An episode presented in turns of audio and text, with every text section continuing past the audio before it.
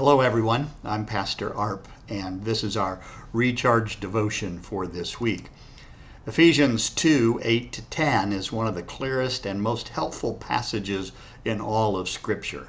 For by grace you have been saved through faith, and this is not your own doing, it's the gift of God, not a result of works, so that no one may boast. For we are His workmanship, created in Christ Jesus for good works which God prepared beforehand that we should walk in them.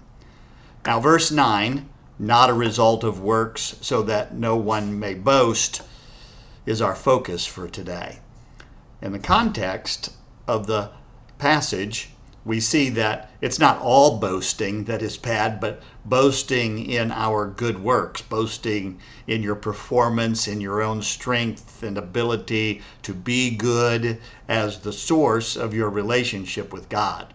There's nothing wrong with being proud of our achievements and accomplishments in this life, as long as we remember that all good things in our life are gifts from God who loves us so much, He sent His only Son, Jesus to live the perfect life that we were supposed to live and die the death we deserved to die so that we can be called children of God.